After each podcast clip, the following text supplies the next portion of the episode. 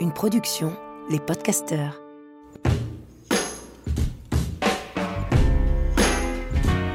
Bienvenue dans mon podcast. Je suis Lily Barbery et je vous propose de partir à la rencontre de celles et ceux qui m'inspirent. Les femmes et les hommes qui changent le monde à leur échelle, ceux qui l'interrogent et qui proposent de nouvelles voies à explorer. Chaque épisode commence par un temps très court de méditation et se poursuit par un échange. Si vous souhaitez être tenu au courant de chaque nouvel épisode et de ses coulisses, n'hésitez pas à vous abonner à ma newsletter sur lilybarbery.com. Et puis, si la méditation vous a plu et que vous souhaitez suivre un cours plus long avec moi, connectez-vous à lilybarbery.tv. C'est parti. Asseyez-vous sur le rebord d'une chaise ou bien mettez-vous en tailleur sur un support et puis redressez la colonne. Et venez vous installer dans votre souffle, juste observer comment est votre respiration sans la juger, sans chercher à la changer. Et si vous pouvez respirer uniquement par le nez.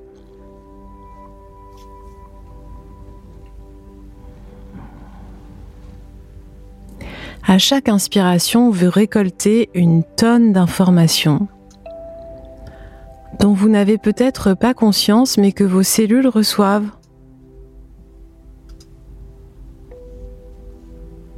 Vous inspirez l'air qui est autour de vous. Et à l'intérieur de cet oxygène qui entre par vos narines, il y a plein de molécules olfactives. Et peut-être que vous vous êtes déjà dit que vous ne savez pas sentir, que vous ne savez pas identifier, reconnaître euh, les parfums autour de vous. Vous le savez comme vous savez respirer. À chaque instant, vous récoltez une multitude d'informations. J'inspire et je sais que j'inspire, j'expire et je sais que j'expire. À chaque inspiration, je sens la fraîcheur de l'air qui traverse mes narines, qui vient remplir les alvéoles de mes poumons, qui fait baisser euh, le diaphragme et peut-être qui gonfle légèrement mon ventre. Et à l'expiration le mouvement inverse et un air plus tiède qui sort de mes narines. Mais concentrez-vous sur ce que vous sentez au moment où vous inspirez. Est-ce que c'est lumineux ou est-ce que c'est sombre? Est-ce que c'est terreux ou est-ce que c'est floral?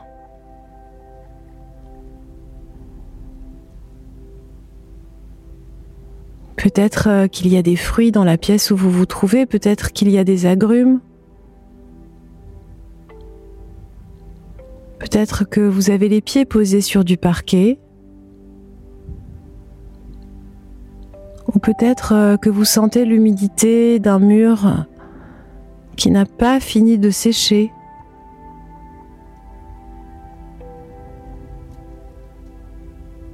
À chaque instant, à chaque inspiration, une multitude d'informations.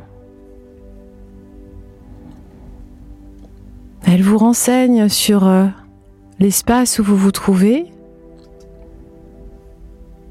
la sécurité ou bien le danger lorsqu'une odeur est, devient nauséabonde. Elle parle à tous vos sens, à votre instinct animal, pour vous dire de vous reculer. À chaque inspiration, des informations olfactives qui entrent en contact avec votre cerveau qui se connectent les unes aux autres et qui forment des pensées.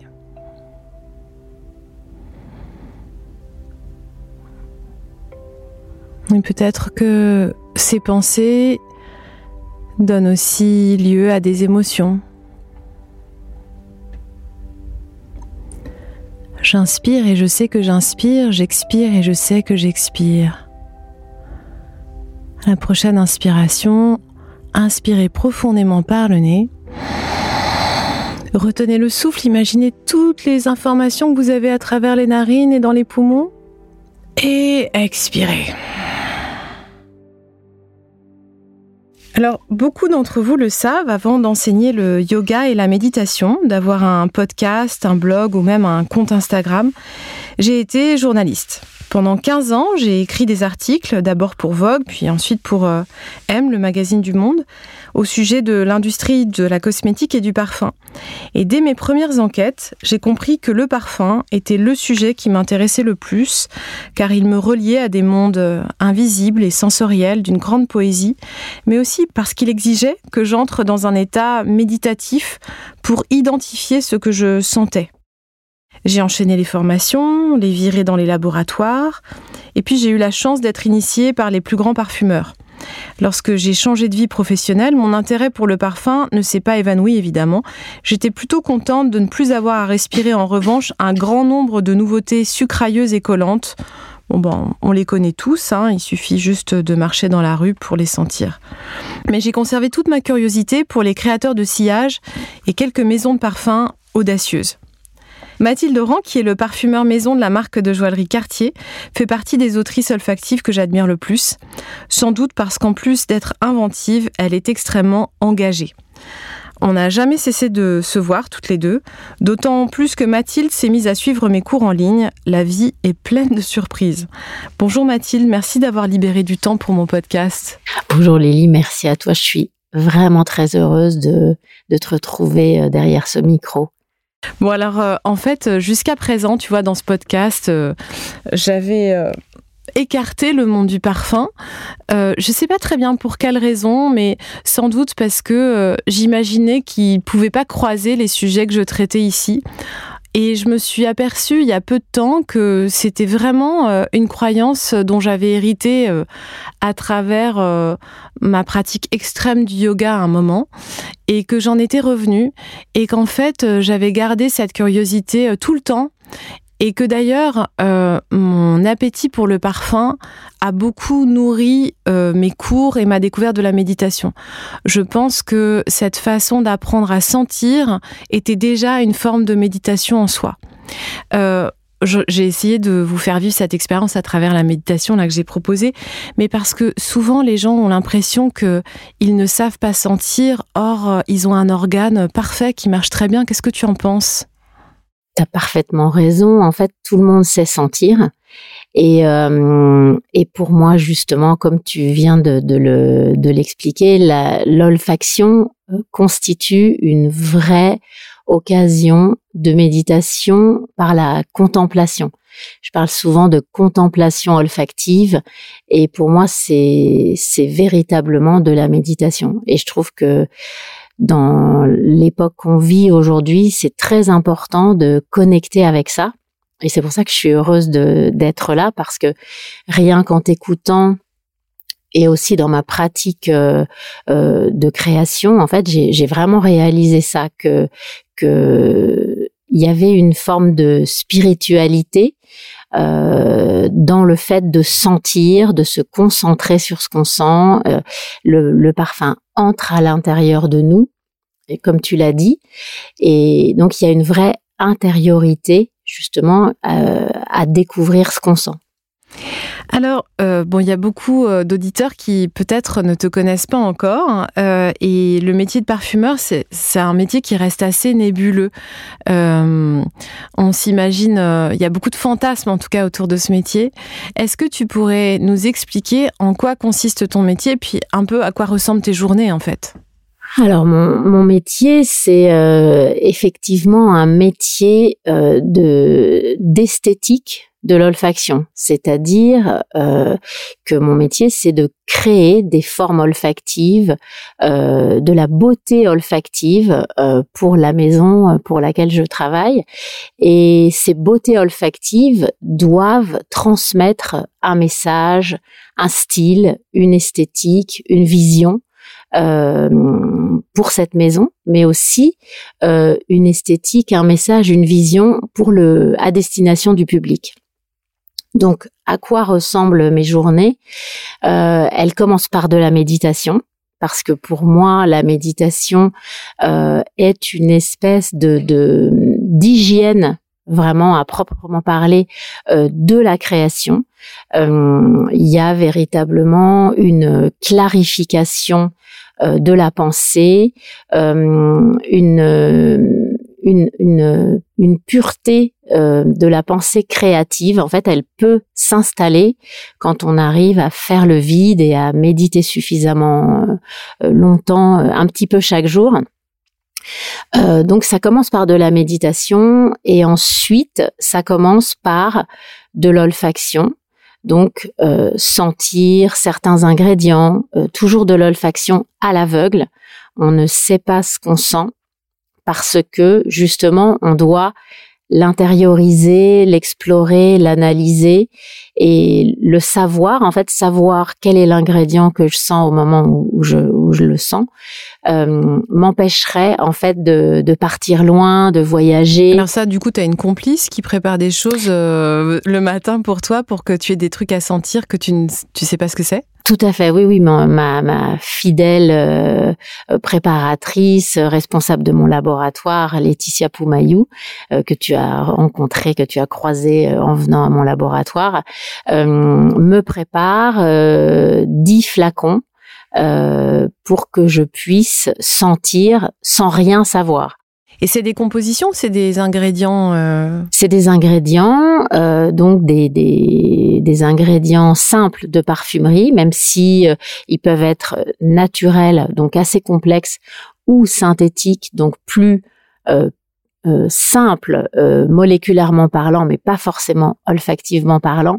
Donc en fait, chaque ingrédient va m'obliger en fait à reconvoquer des souvenirs, à, à, à vraiment euh, analyser euh, sur le plan des cinq sens euh, chaque chaque odeur. Et puis normalement si l'analyse est juste et si elle et si elle recoupe une analyse que j'ai déjà faite je vais pouvoir mettre un nom dessus. Mais je dirais que c'est pas tellement le but de cet exercice.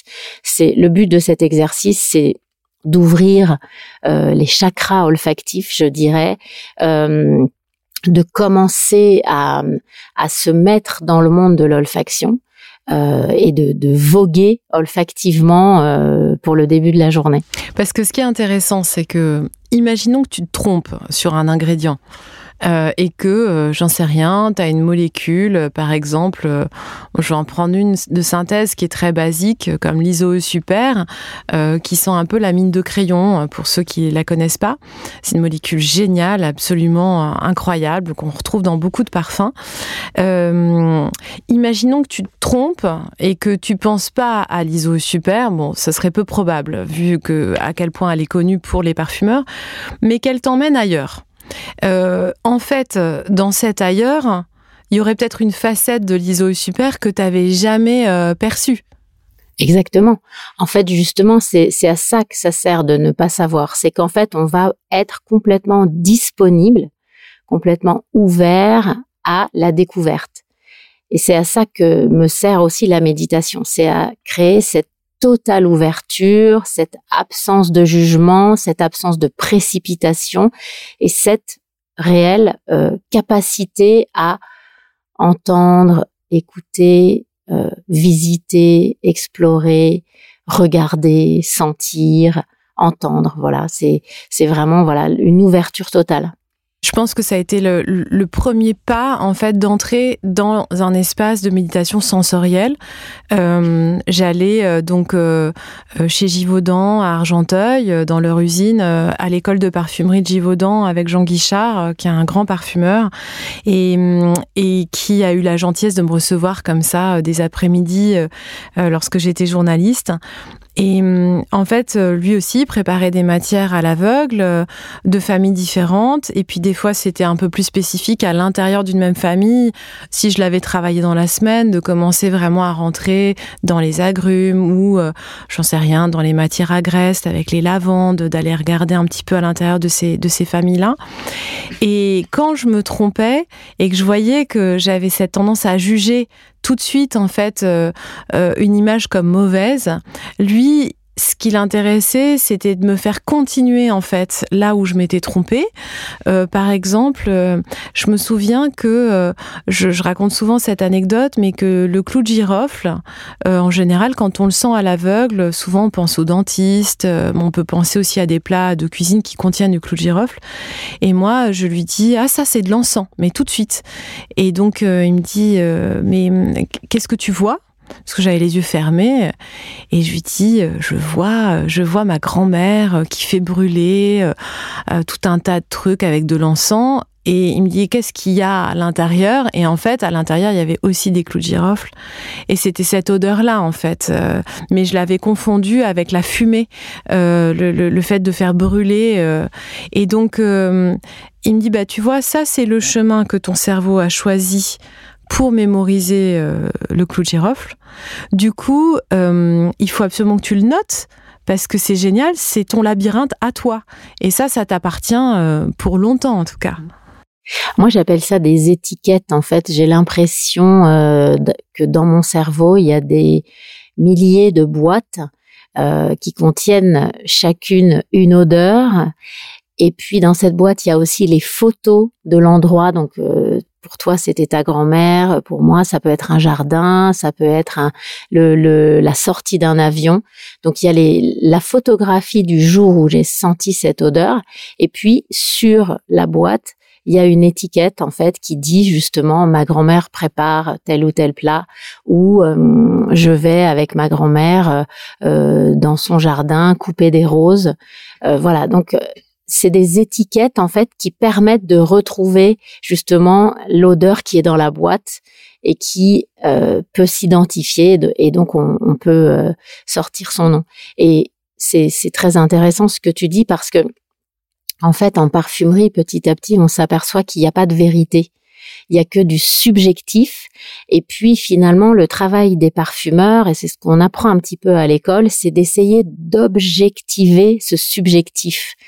Et là aussi, une fois de plus, euh, la méditation est intéressante parce que justement, on s'apaise en fait avec cette absence de vérité et on se on se tranquillise avec cette absence de jugement et on, on s'aperçoit que chacun a sa perception qui est totalement unique et que justement ce qui va permettre d'objectiver, c'est des descriptifs peut-être plus euh, sensoriels et puis euh, de partager aussi avec d'autres parfumeurs. Donc c'est aussi une ouverture à la relation avec l'autre. Et puis euh, finalement, justement, le nom de l'ingrédient va être aussi euh, la dernière tentative d'objectivation qui va permettre euh, l'échange. Oui, parce qu'il faut un vocabulaire commun quand même pour que vous puissiez échanger. Donc il y a ces gammes finalement un peu comme un pianiste le matin avec euh, cette manière de, de sentir à l'aveugle.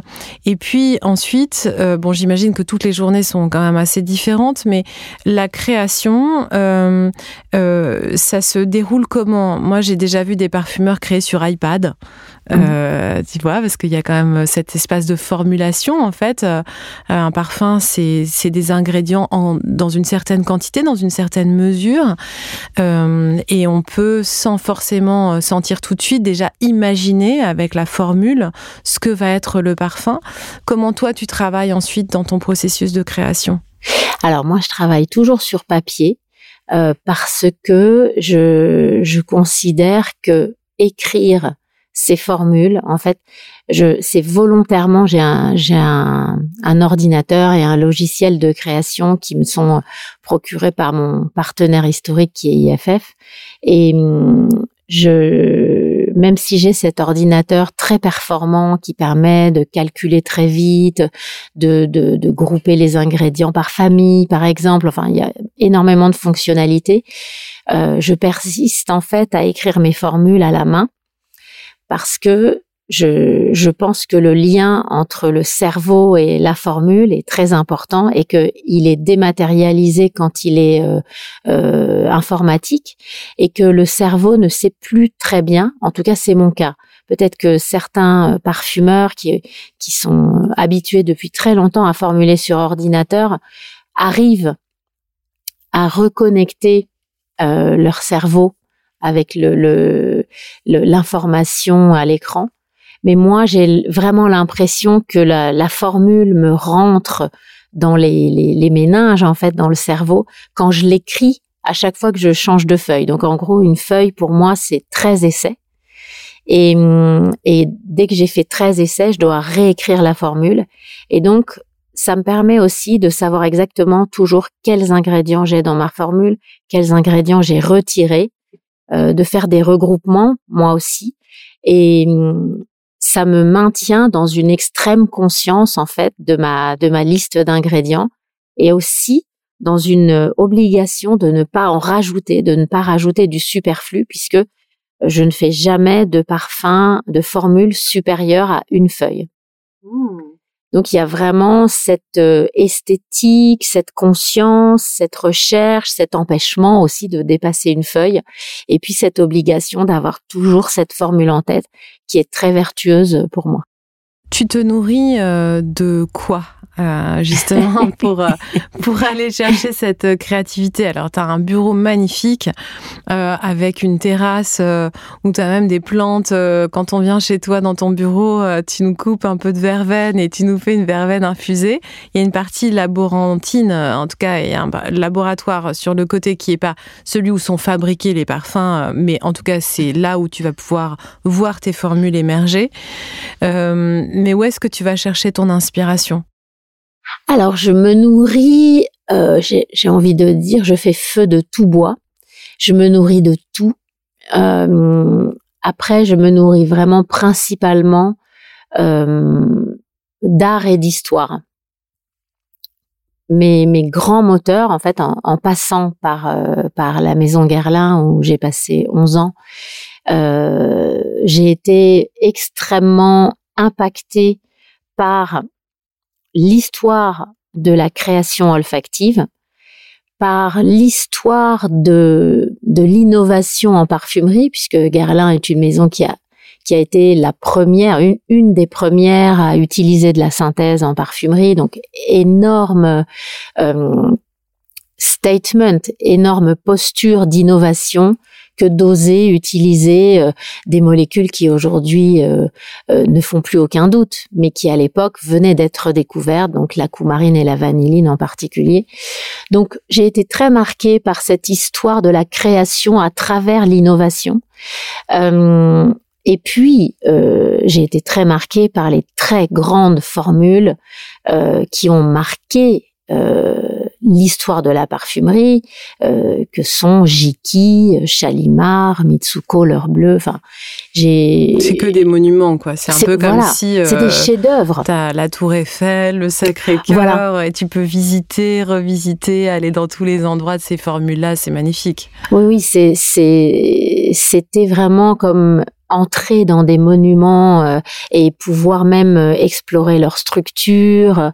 Euh, c'était vraiment comme visiter des chefs-d'œuvre, aller dans l'atelier de Léonard de Vinci, voilà, et pouvoir regarder ses pinceaux, regarder ses couleurs, voilà. Donc ça, ça m'a beaucoup marqué et j'ai eu à cœur en fait dans mon travail chez Garlin euh, et aussi euh, dès mon arrivée chez Cartier, qui, qui partage avec Garlin cette histoire de l'innovation, euh, cet aspect visionnaire, ce style unique et cette maîtrise en fait de la création et de la philosophie, je dirais presque, de la création. Qu'est-ce que c'est créer? À quoi ça sert Pourquoi créer Pourquoi s'exprimer sur euh, dans le dans le domaine de la joaillerie Pourquoi s'exprimer dans le domaine de la parfumerie Pour dire quoi et avec quelle posture du coup. Donc ça, ça m'a absolument passionnée et je et je me suis nourrie donc de, de l'histoire de la création, de l'histoire de l'innovation, de l'histoire de la parfumerie et de l'histoire de chaque maison euh, pour laquelle j'ai travaillé, au-delà bien sûr des ingrédients euh, eux-mêmes, parce que c'est aussi une immense inspiration. Parfois, il suffit de sentir euh, un poivre de Sichuan. Euh, la première fois que j'ai senti le poivre de Sichuan qui était qui n'existait pas en parfumerie jusqu'à il y a quelques années, immédiatement j'ai eu envie de l'utiliser et d'en faire un parfum. Donc il y a donc outre, je dirais, l'inspiration qui est commune à tous les parfumeurs, des ingrédients eux-mêmes, de la parfumerie elle-même. Voilà, c'est vraiment l'histoire, l'histoire de l'art, l'histoire de la création et l'histoire des, des maisons.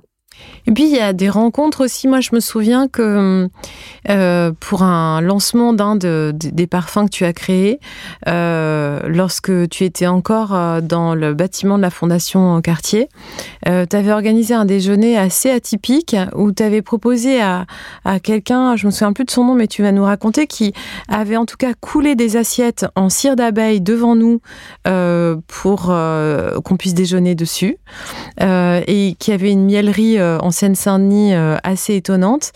Et hum, tu fais partie euh, des créateurs euh, qui aiment bien venir croiser et venir nous montrer aussi le travail des autres qui sont pas forcément en lien direct avec le parfum, mais qui, qui te nourrissent. Oui, au bout du compte, pour moi, tout est lié au parfum.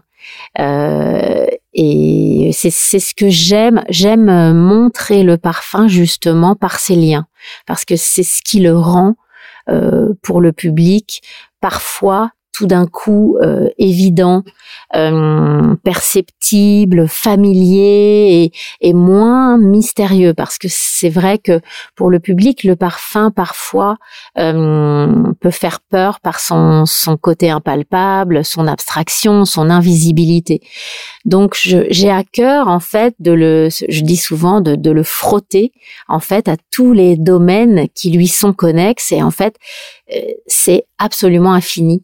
Et hum, là, pour ce pour ce moment euh, dont tu te souviens et je te remercie, euh, j'avais euh, créé le parfum L'Envol, qui était un travail autour de l'ambroisie des dieux, donc ce, ce vin de miel qui confère l'immortalité aux dieux de l'Olympe. Et pour travailler sur la thématique de ce parfum, je, je connaissais euh, puisque j'avais la chance, comme tu le disais, d'avoir mon laboratoire à l'époque à la Fondation Cartier. Euh, ce lieu d'art contemporain m'avait permis euh, de rencontrer Olivier Darnay, qui est un artiste plasticien de la Fondation, qui dont le médium est l'abeille. Et Olivier détient le plus grand rucher d'Europe, le plus grand rucher urbain d'Europe avec, euh, à l'heure actuelle, il a dû encore euh, augmenter le nombre, mais il y a encore euh, un an ou deux, on était à 12 millions d'abeilles. Et Olivier, donc, je m'étais rapprochée de lui justement parce qu'il fabriquait un miel génial qui s'appelle le miel béton, qui est donc produit à Saint-Denis, tout près de la basilique. Et il m'avait proposé cette idée euh, de faire un déjeuner, un repas tout autour euh, du miel, mais aussi donc de la cire, euh, parce que son, son credo à, Olivier, c'est nature, culture, nourriture, et le parfum s'inscrivait absolument parfaitement. Le parfum est nature, est culture, est nourriture, et donc on avait pu jouer comme des enfants à faire ce, déjeuner improbable où on avait euh, donc mangé, si tu t'en rappelles, de la terre dans ces assiettes coulées euh, devant nous euh, en cire chaude, une terre évidemment fausse, mais qui en avait parfaitement l'aspect, euh, préparé par Christophe Saint-Agne, et qui nous avait permis, voilà, de faire découvrir tous les aspects du parfum au cours de ce de ce déjeuner euh, incroyable. Alors, on a souvent euh, l'impression, en ce qui me concerne, que c'est le yoga qui m'a sorti de l'industrie de la beauté.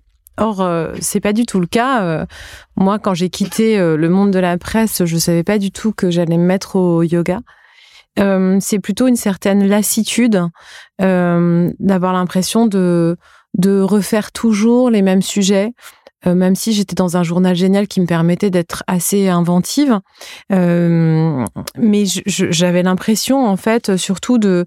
Euh, tu parlais de, de, de ces clients qui parfois sont impressionnés par le parfum ils, sont aussi parfois déçus en fait par cette industrie qui aujourd'hui, euh, alors euh, moi ça fait huit ans que je l'observe de moins près, mais hum, c'est vrai que euh, la lassitude elle peut aussi venir du fait qu'on nous raconte beaucoup d'histoires en fait dans, ce milieu et que les discours authentiques sont difficiles à déceler pour quelqu'un qui connaît pas ces matières premières. Et moi j'avais l'impression d'une répétition en fait sur le plan olfactif d'avoir la même senteur déclinée à peu près tout le temps, avec des, légers, des légères différences, mais un corps euh, commun, euh, très sucré euh, et très gourmand, très fruité. Et finalement, de me dire, mais qu'est-ce que je peux bien raconter de nouveau, en fait, avec ça? Alors, évidemment, il y avait des bonnes surprises comme toi ou quelques autres. Évidemment, il y a des maisons magnifiques hein, qui, qui, continuent à faire des choses formidables. Mais j'avais cette, cette impression, en fait, voilà, de tourner un peu en rond. Comment est-ce que tu fais pour ne pas te lasser? Bon, alors tu es dans une maison qui te permet d'être très créative, mais comment est-ce que tu fais pour ne pas te lasser de ton métier?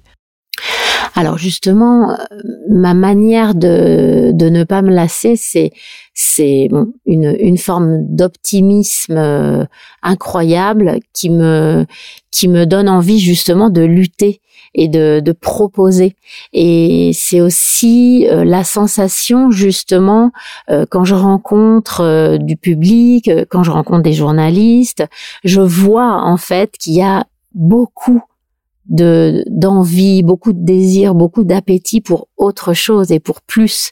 Et moi, ce qui me ce qui me meut c'est vraiment euh, justement le, le, partage. En fait, euh, on m'a souvent demandé si je si je, je m'étais créé des parfums pour moi, si j'avais créé des parfums pour euh, mes enfants, mon mari, et j'ai toujours été étonnée par cette question puisque pour moi, ce métier c'est fondamentalement un métier de d'expression pour partager en fait.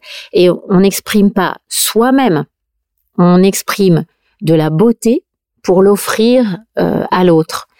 Et donc, ce qui me meut, c'est de, de c'est que je sais que les gens ont envie et besoin aussi, parce que pour moi, le parfum et la, la réassurance qu'il peut apporter, euh, l'accompagnement qu'il peut apporter, le plaisir, la joie et la beauté euh, olfactive, aujourd'hui sont absolument nécessaire à nos sociétés. Et je pense que on en a beaucoup manqué. Et je pense que bon, tu, tu, tu l'as lu dans mon livre et tout ça, mais c'est vraiment quelque chose qui est fondamental chez moi. Je crois que euh, porter l'olfaction dans la société, porter l'olfaction dans l'éducation, euh, apprendre à tous ces corps qui ignorent que l'olfaction peut leur apporter euh, du réconfort, de la joie, du plaisir, de la sérénité, euh, de la confiance, euh, de la réassurance et de la beauté. Et on sait tous que c'est Charles Pépin qui a écrit ce, livre qui s'appelle Quand la beauté nous sauve. Mmh. on a besoin d'être sauvé par la beauté. On a besoin d'être accompagné, d'être rassuré, de retrouver l'espoir à travers la beauté. Et moi, je crois à la beauté olfactive et donc c'est ce qui en fait me, me, même me donne des frissons là quand je t'en parle et c'est ce qui me, me, meut absolument avec euh, énormément de, de force. Tu parlais tout à l'heure de d'être un, juste euh, une coupe qui reçoit en fait. Euh, quand tu te mets à sentir à l'aveugle, mais finalement dans ton processus créatif, il y a aussi cette idée-là. Euh, ça, c'est ce que moi j'appelle la pleine présence. C'était le nom de ce podcast avant, mais c'est vraiment finalement se laisser traverser d'où tu crois que ça vient, justement, ces idées qui te traversent? Est-ce que toi, tu, tu, te, tu te poses des questions sur comment ça vient jusqu'à toi? J'avoue que ça, c'est la question que je, que je me pose le moins, enfin le moins, pas vraiment le moins, mais en tout cas au quotidien, je, je ne me pose pas cette question parce que j'ai besoin d'être dans le, dans justement, j'ai besoin d'être et de faire et de, de produire, en tout cas d'offrir, d'aller vers euh, justement la beauté. Maintenant, cette question-là, effectivement aussi, je, je, je dirais que je ne me la pose pas au quotidien parce que je crois que je n'ai pas la réponse, je crois que je ne l'aurai jamais, et je crois que il faut que je respecte en fait euh, cette euh, cette impossibilité, ce mmh. mystère, voilà. Mmh. Donc j'ai essayé de répondre à pourquoi euh, tu es devenu parfumeur, qu'est-ce qui euh, chez toi fait que tu peux être parfumeur ou est-ce que euh, n'importe qui peut être parfumeur Bon, j'ai essayé et puis euh, je, je, me suis rendu compte que finalement, euh, bah c'est en fait c'est l'histoire d'une vie en fait d'essayer de répondre à ça. Donc je, je grappille, mmh. je, je, cherche, je, je, je collecte des grains de sable. C'est très mystérieux quand on d'un seul coup on a la sensation que c'est presque pas de nous, comme si le nous qu'on connaît de nous-mêmes était un peu absent et laissait place à quelque chose de plus grand, de, de plus immense et qui paraît d'ailleurs évident. Euh, alors, est-ce que c'est notre intuition, la nôtre? Euh, Est-ce qu'on est traversé par quelque chose? Moi non plus, j'ai pas du tout la réponse, mais je vois bien que ces états-là où on se laisse traverser sont les états où, euh, en général, on est le plus capable d'aller vers l'autre avec ce qu'on est en train de, dire, que ce soit des mots, euh, toi du parfum ou autre chose. Et justement, en fait, euh, tu as tout à fait raison. Et justement, ces moments-là, c'est là qu'en fait le, le, besoin de, de, partager est tellement fort.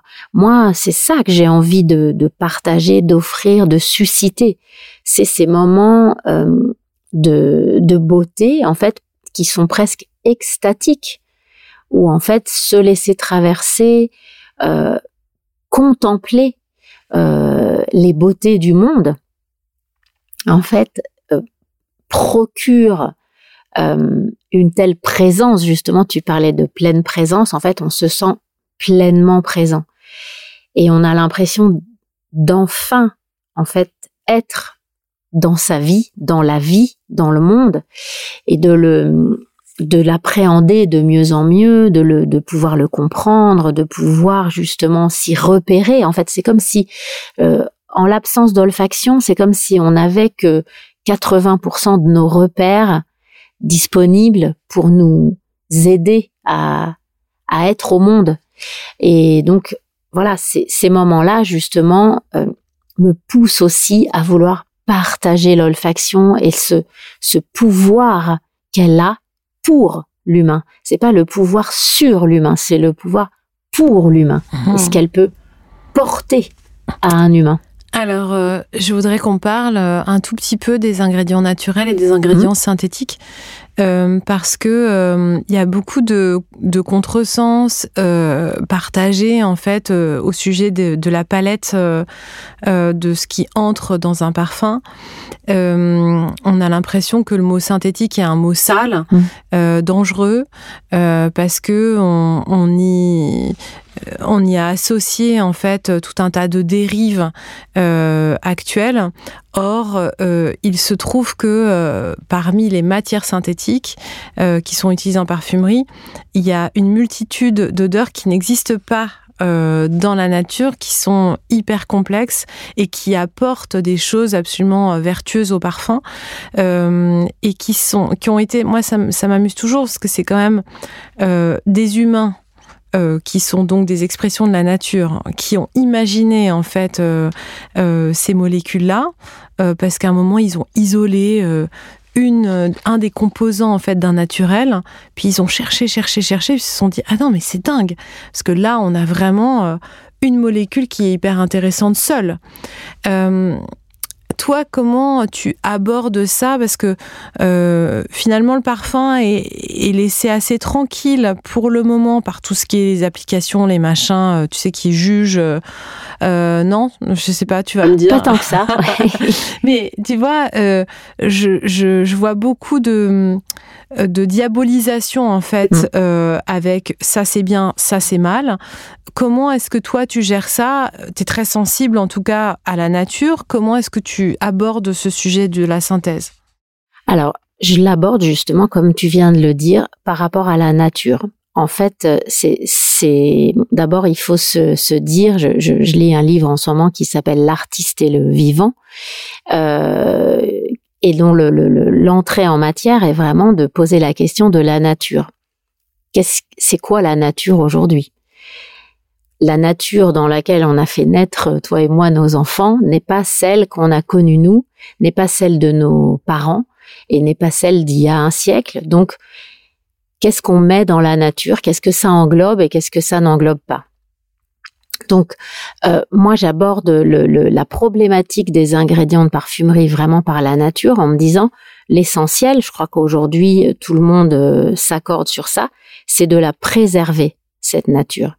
Donc, moi, en fait, je vais pas me poser tellement la question de qu'est-ce qui est moléculaire, parce qu'on sait très bien, comme tu l'as expliqué, que dans l'univers des molécules, certaines sont euh, identiques nature, c'est-à-dire qu'elles existent dans la nature, et d'autres sont vraiment artificielles, c'est-à-dire qu'elles sont des créations de l'homme qu'on a considérées à un moment ou à un autre comme des innovations qui ont permis de créer des parfums qui n'existaient pas, des odeurs qui n'existaient pas. On pense à la calone, voilà, qui, qui reproduit l'odeur de la mer. On pense au, au maltol qui reproduit l'odeur du caramel et qu'on n'avait pas sur la, la, palette du parfumeur avant qu'elle soit euh, euh euh, inventé, on va dire.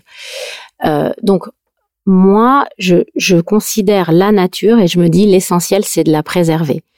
Donc là où ça va être, euh, ça va devenir très complexe, c'est certains naturels nécessitent qu'on fasse une agriculture intensive et qu'on récolte la nature. Est-ce que aujourd'hui on veut continuer à récolter massivement euh, des, plantes pour faire euh, du parfum si cela euh, épuise la nature?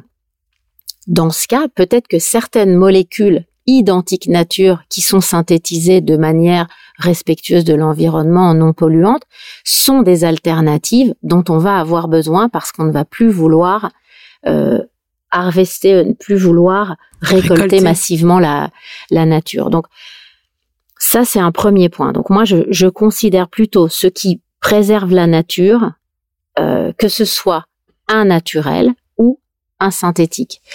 Ensuite, aujourd'hui, euh, la, la, technique et les moyens d'extraction se sont tellement euh, raffinés euh, précisés euh, et sont devenus euh, tellement scientifiques que parfois, oui, on part d'un pétale de rose, mais on va tellement transformer ce qu'on obtient et on va faire ce qu'on appelle des distillations moléculaires, du fractionnement, au point qu'on va pouvoir enlever certaines molécules de cette essence de rose, en remettre d'autres si on a besoin, euh, redistiller les pétales épuisés pour remettre cette nouvelle essence avec celle qu'on a distillée en premier pour avoir quelque chose de plus complet.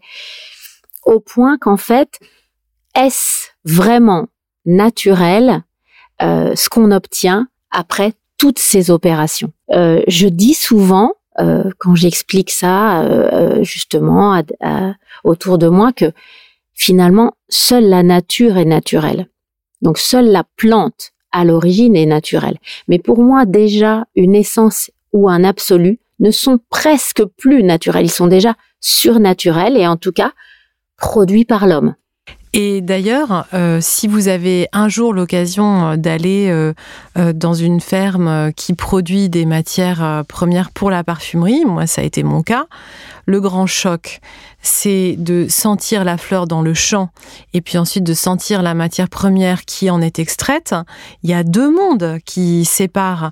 En fait, on ne, on n'a pas l'odeur de rose de jardin euh, que vous pouvez sentir et qui est délicieuse. On va pas la retrouver en fait dans l'absolu ou euh, dans euh, même une essence de rose. ce sera déjà très différent. Et, et du coup, si on veut que le parfum sur la peau sente cette rose dans le jardin, il va falloir le génie du parfumeur, il va falloir sans doute des matières premières synthétiques pour lui apporter beaucoup de transparence, beaucoup de fraîcheur. Euh, donc euh, l'idée, ça n'est pas de, de, de, dégommer euh, cette rose et qu'il n'y ait plus de rose dans un parfum qui sente la rose, mais il y a des parfums qui sentent la rose et qui ont beaucoup de succès, qui contiennent finalement assez peu de rose et qui pourtant sont géniaux. Donc c'est ça qui est intéressant.